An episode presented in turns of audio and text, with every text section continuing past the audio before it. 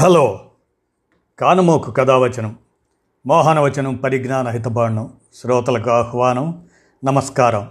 చదవదగునెవరు రాసిన తదుపరి చదివిన వెంటనే మరువక పలువురికి వినిపింపబూనిన అది ఏ పరిజ్ఞాన హితబాండమవు పో మహిళ మోహనవచనమై విరాజిల్లు.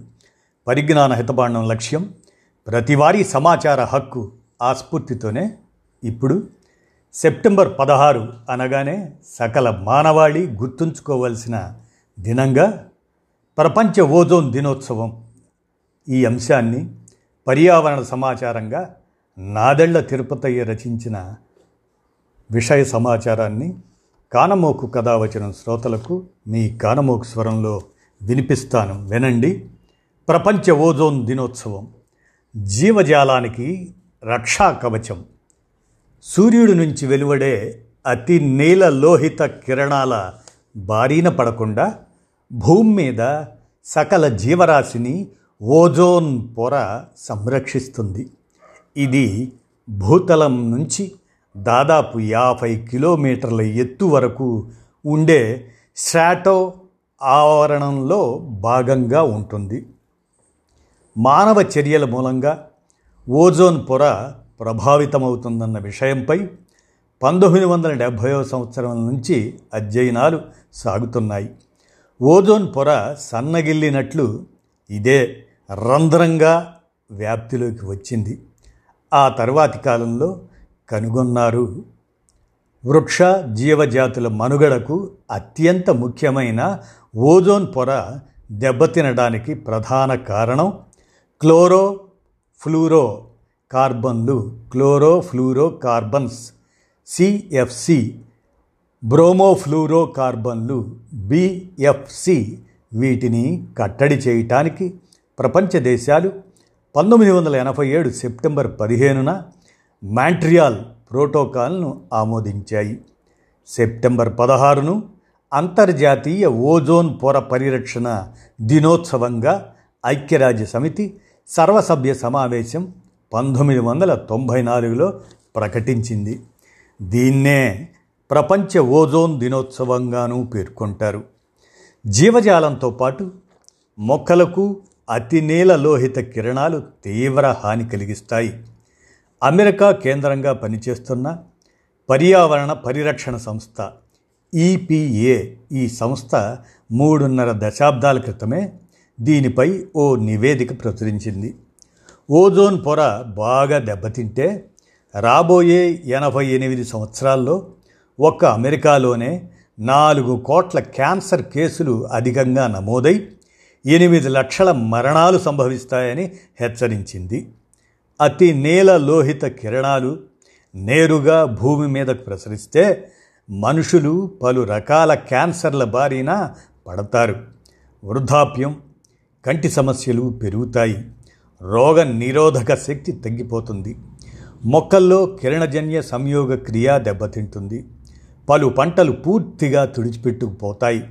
ధ్రువ ప్రాంతాల్లో ఓజోన్ పొర పలచబడి అట్లా పలచబడిన విధం వివిధ నివేదికలు వెల్లడించాయి.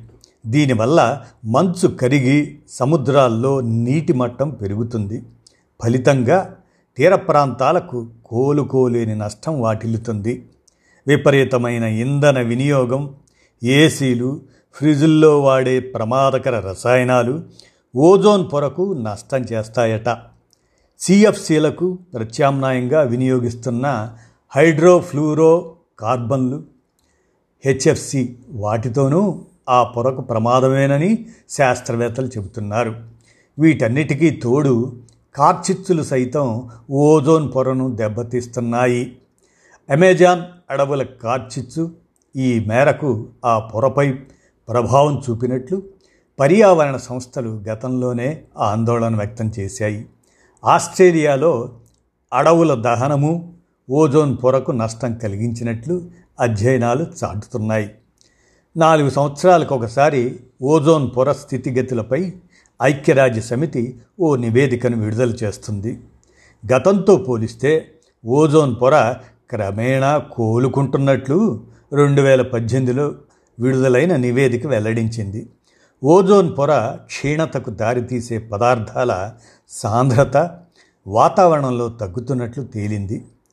కెనడా స్వీడన్ డెన్మార్క్ నార్వే ఇటువంటి వాటితో పాటు మరికొన్ని దేశాలు క్లోరోఫ్లూరో కార్బన్లు సిఎఫ్సిని కట్టడి చేసేందుకు మొదటి నుంచి ప్రయత్నిస్తున్నాయి. అమెరికాలో ఈపీఏ ఆధ్వర్యంలో సిఎఫ్సి ఉత్పత్తిదారులతో అంతర్జాతీయ వేదికను ఏర్పాటు చేశారు.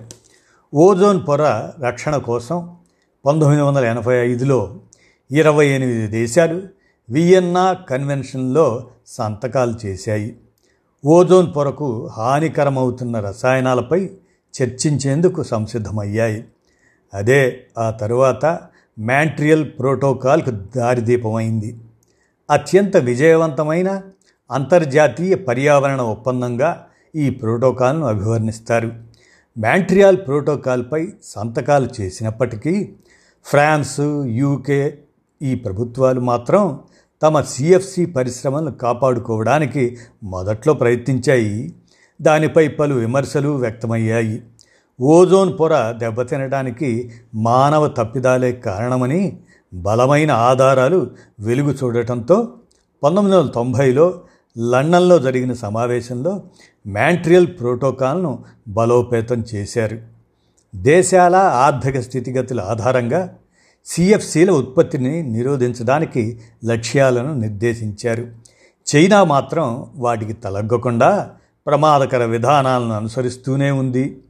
ప్రపంచ సిఎఫ్సి పదకొండు ఉద్గారాల్లో నలభై నుంచి అరవై శాతం పైన చైనా నుంచే వెలువడుతున్నాయని రెండేళ్ళ క్రితం వెలుగులోకి వచ్చింది.